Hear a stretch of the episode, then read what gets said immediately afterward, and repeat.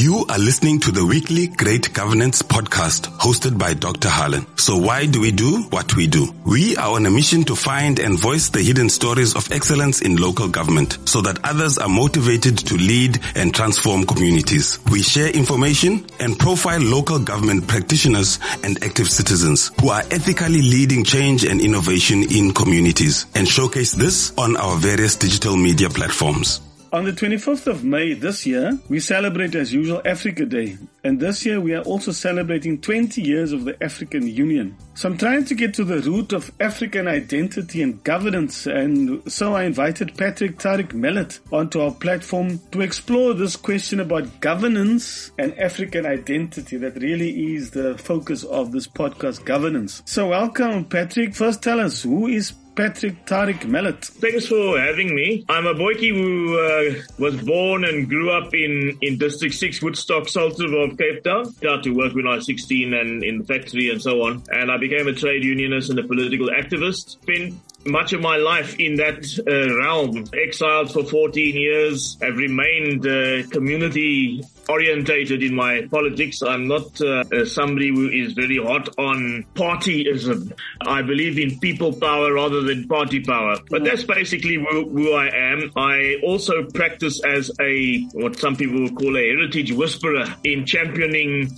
ancestral cultural heritage. And um, at the moment, I'm busy uh, developing a museum at the castle in Cape Town called the Camissa Museum. I write and I research uh, on history and heritage as well. Okay, so you wrote this book, The Lie of 1652, and I know it when it was published about two years ago. It received mixed reaction. Some people loved it, some people hated it. Tell us why you wrote the book and what is the contribution that you wish to make through this book. It was motivated by the factor that, you know, I was very aware as a youngster growing up and, and of course in my adulthood that we were being given a very distorted and in fact sometimes false history when it came to African social history. In fact, if you go to any museum in South Africa, you generally don't find anything on African social history. You'll find on history up until 1652, very much a European eye on history. And then when it comes to African social history, before that, you'll start seeing they're talking about Iron Age and Stone Age and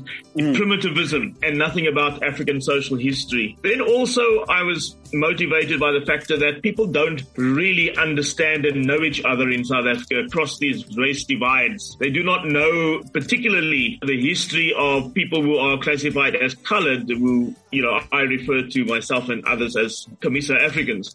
People do not know the full realm of history that goes into that uh, cultural and ancestral identity. So some of these things around history, identity, heritage needed a champion in the public space for another reason too, in that the state and the education department has failed South Africa in 30 years to move away from mythological neo-colonial history into decolonial history. And somebody needed to put a, a bomb under people's seats on that. Mm. What I was not doing was I'm not in the business of telling people what they have to believe. What this book is all about is to encourage people to explore. They don't have to accept my version. The whole motivation is go out there and find information. There's information there at your fingertips if you go and look that completely contradicts what you've been taught at school. And in so doing, you may find that you have a much stronger sense of yourself, your belonging and who you are. So th- those are some of the things that I had in my mind when writing this book. So Thabo Mbeki says in his very famous speech, I'm an African, you know, and he starts by saying,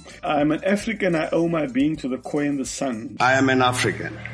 I owe my being to the Khoi and the San whose desolate souls haunt the great expanses of the beautiful Cape. They who fell victim to the most merciless genocide our native land has ever seen. They were the first to lose their lives in the struggle to defend our freedom and independence, and they who as a people perished in the result.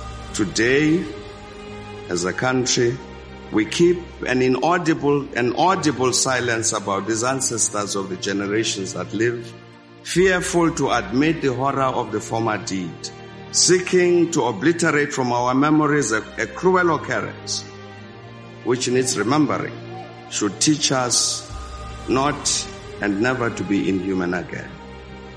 I am formed of the migrants who left Europe to find a new home on our native land. Whatever their own actions, they remain still part of me. In my veins courses the blood of the Malay slaves who came from the East. Their proud dignity informs my bearing, their culture a part of my essence.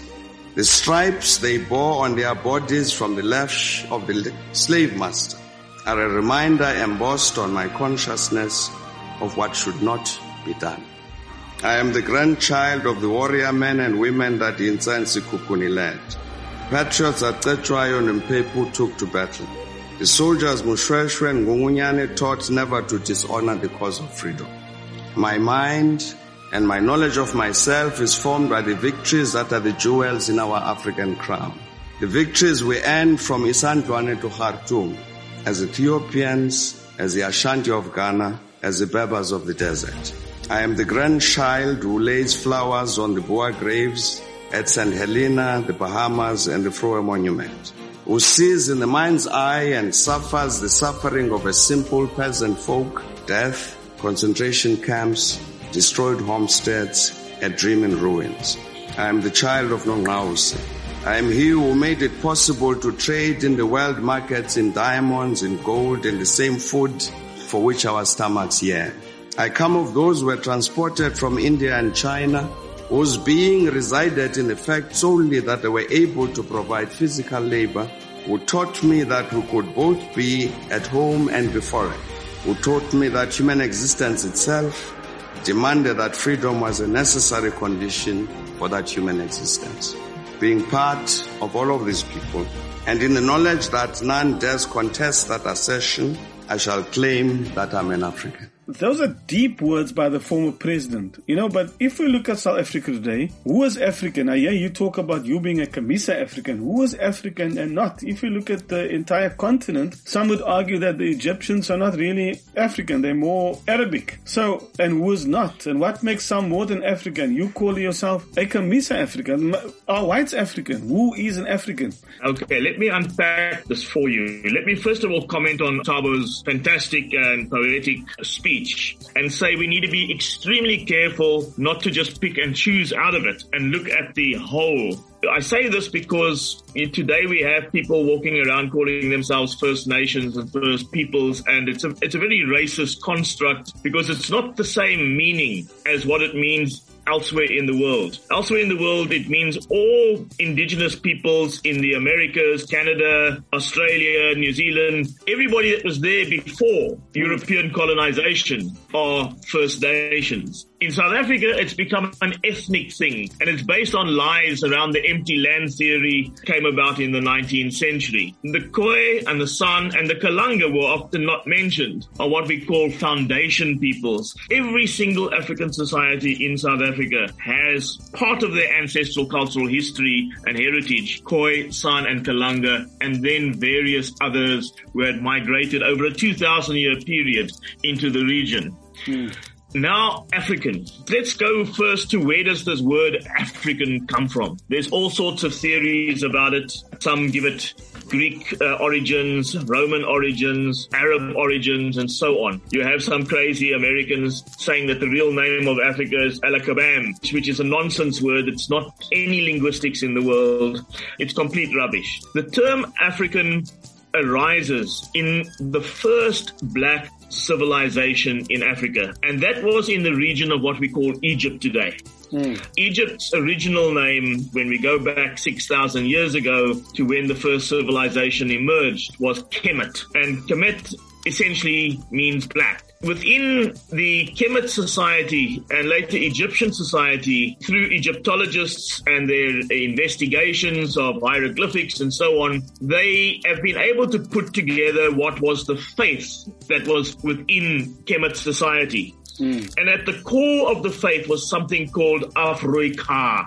And Afroika basically was saying that this was the birthplace of humanity. When humanity came to the realization of what is called the ka, the spirit, with the two facets of being that separated humans from the animal life was that we had not just become a being, but we had also become a spiritual being. Mm. So the opening of the ka, Afrika. That is where the term originates. You talked about Egypt and whether Egypt is Africans. Egypt is part of the African continent. Yeah. The first black African civilization, Kemet, established in Egypt. Long before Egypt became um, multicultural, multi-ethnic. Throughout Africa, there are multicultural and multi-ethnic peoples. There is no such thing as purity in Africa. You have to go back 195,000 years ago to understand the migrations of the race that we call the human race today. Everybody that exists today comes from one surviving Homo sapien people. There were more than one Homo sapien peoples at one time. There was also archaic peoples at one time. But we, throughout the world, are part of this family of Homo sapiens that emerged around 195,000 years ago in Northeast Africa and then spread throughout Africa. In that spreading throughout Africa over all of that time, ethnicities developed. Mm. Also, when people went out of Africa, around about 90,000 years ago and spread across the world, wherever they settled, over time, they developed something called ethnicity. So we have to keep that perspective. In 1898, there was a conference in London called the Pan-African Conference. It was the first Pan-African conference. Out of that was formed the Pan-African Association. So when we talk about the AU today, it goes back to, in history, to that time. Mm.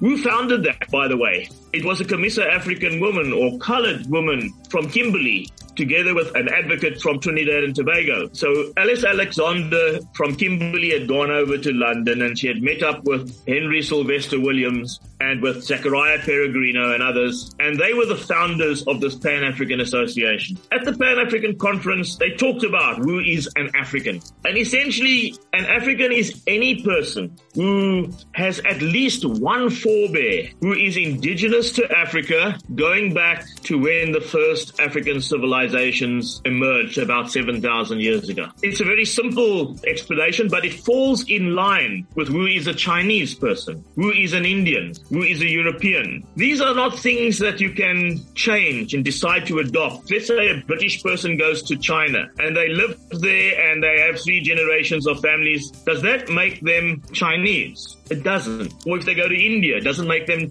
Indian. Mm. So we have to look at the ethnic African heritage separately from what is a political identity. Now, in the same way, we've had colonialism, and as a result of colonialism, about 18 different European nationalities came to live in South Africa and have children over multiple generations. They don't stop being European. They are Afro-Europeans. They are Europeans who have shifted into another continent and established themselves there. Mm. However, some of them will have integrated and had uh, cross relationships. Those children have a right to call themselves African because they have at least one forebear that is indigenous to Africa. So South African identity and African identity are two different things. There is a political identity called South Africa, and by the way, South Africa is only just over a hundred years old, and in fact, for most of its existence, only white people could really be full citizens citizens. So again, even South African conjures up questions.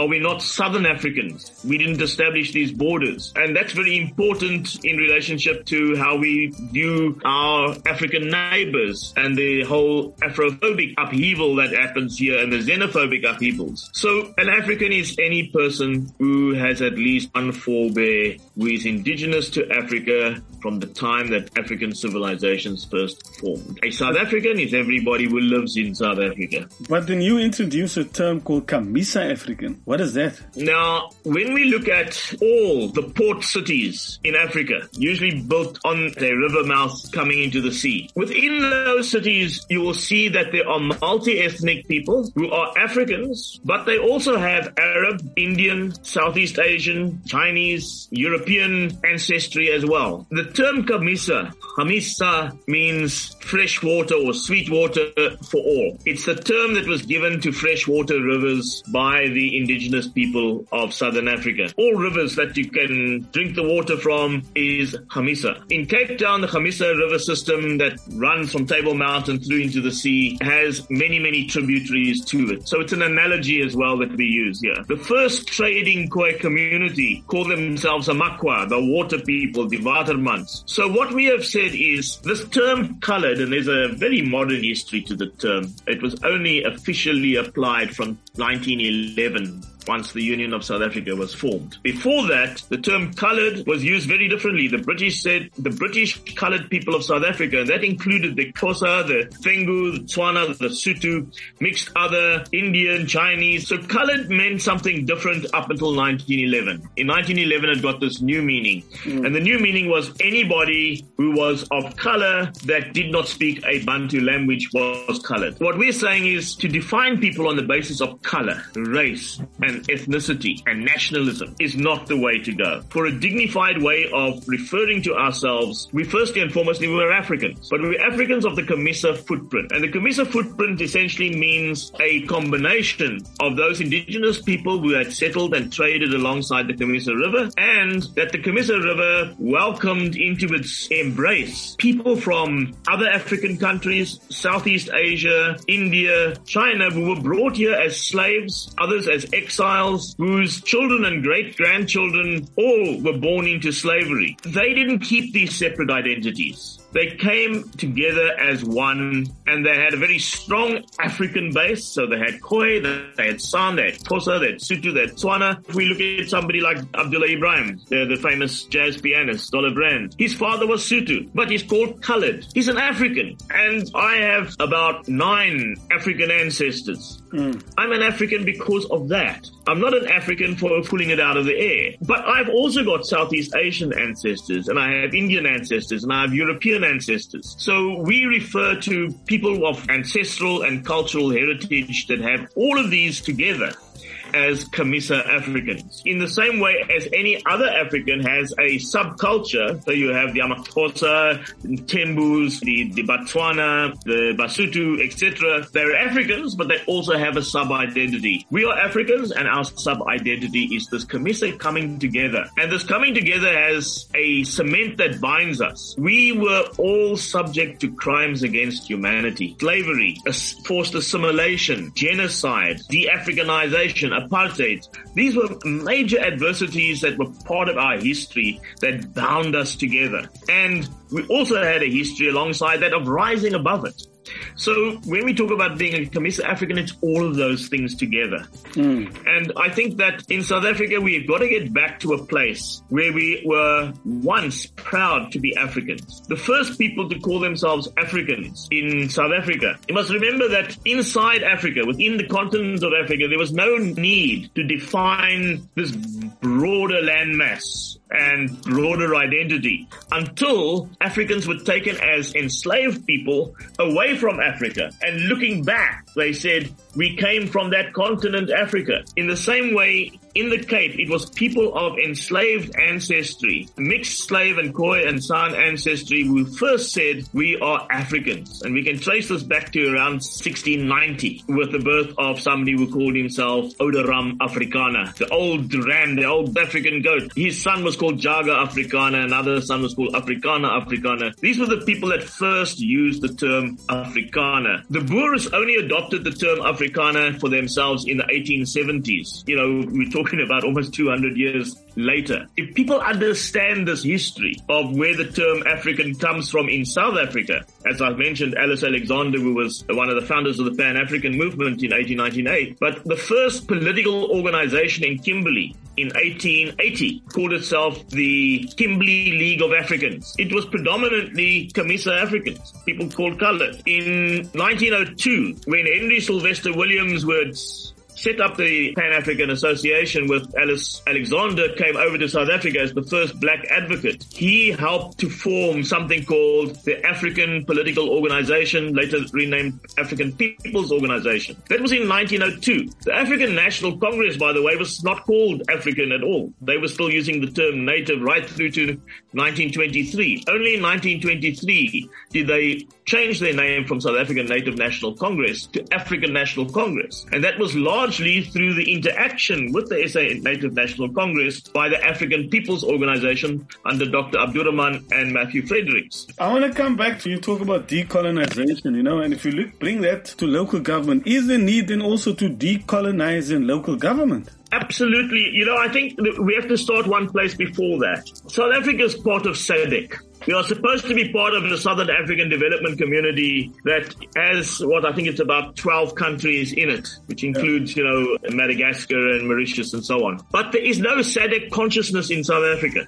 Mm. When I go to Southeast Asia, which has a similar body called ASEAN, in every Southeast Asian country, there are billboards around town that publicize the membership of ASEAN. There's an ASEAN anthem, which is sung alongside the national anthem. We do not have that in South Africa. We pay lip service to the AU and we pay lip service to SADC. We have not conscientized our people about why there is such a thing called SADC and why we are Southern Africans and not South Africans. We have cousin connections all over Southern Africa, yet our people go and call others Nkwere and say they're foreigners and they're aliens were in fact their cousins and they helped to build this country. It wasn't just South Africans that built this country. It was migrant labor from all over Southern Africa. We have to get that consciousness. If we don't have that consciousness, we cannot start building it at the local government level because we have these notions. In fact, South Africans think very much in an apartheid paradigm amongst ourselves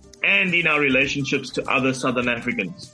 Mm. There is no political leadership coming from government at all levels, national, provincial, and local government levels around Southern Africa. Our economies are so interlinked. And in fact, economic opportunity is being lost because of the separatism that we have. So, to my mind, we have to start with educating the public and our politicians about what it means to be in SADC. Why have we joined SADC? Why were we a co-creator of SADC? Why do we have an AU and OAU before? What does it mean? It's just pure nonsense to most South Africans. Mm. Until we begin to change the mindset about why it's so important, we are not going to solve xenophobia, and we're not going to solve Afrophobia, and we're not going to solve our economic problems because the economy of South Africa on its own cannot work. It has to work as Southern Africa. And if we're attacking, if our truck drivers, it's really stupid.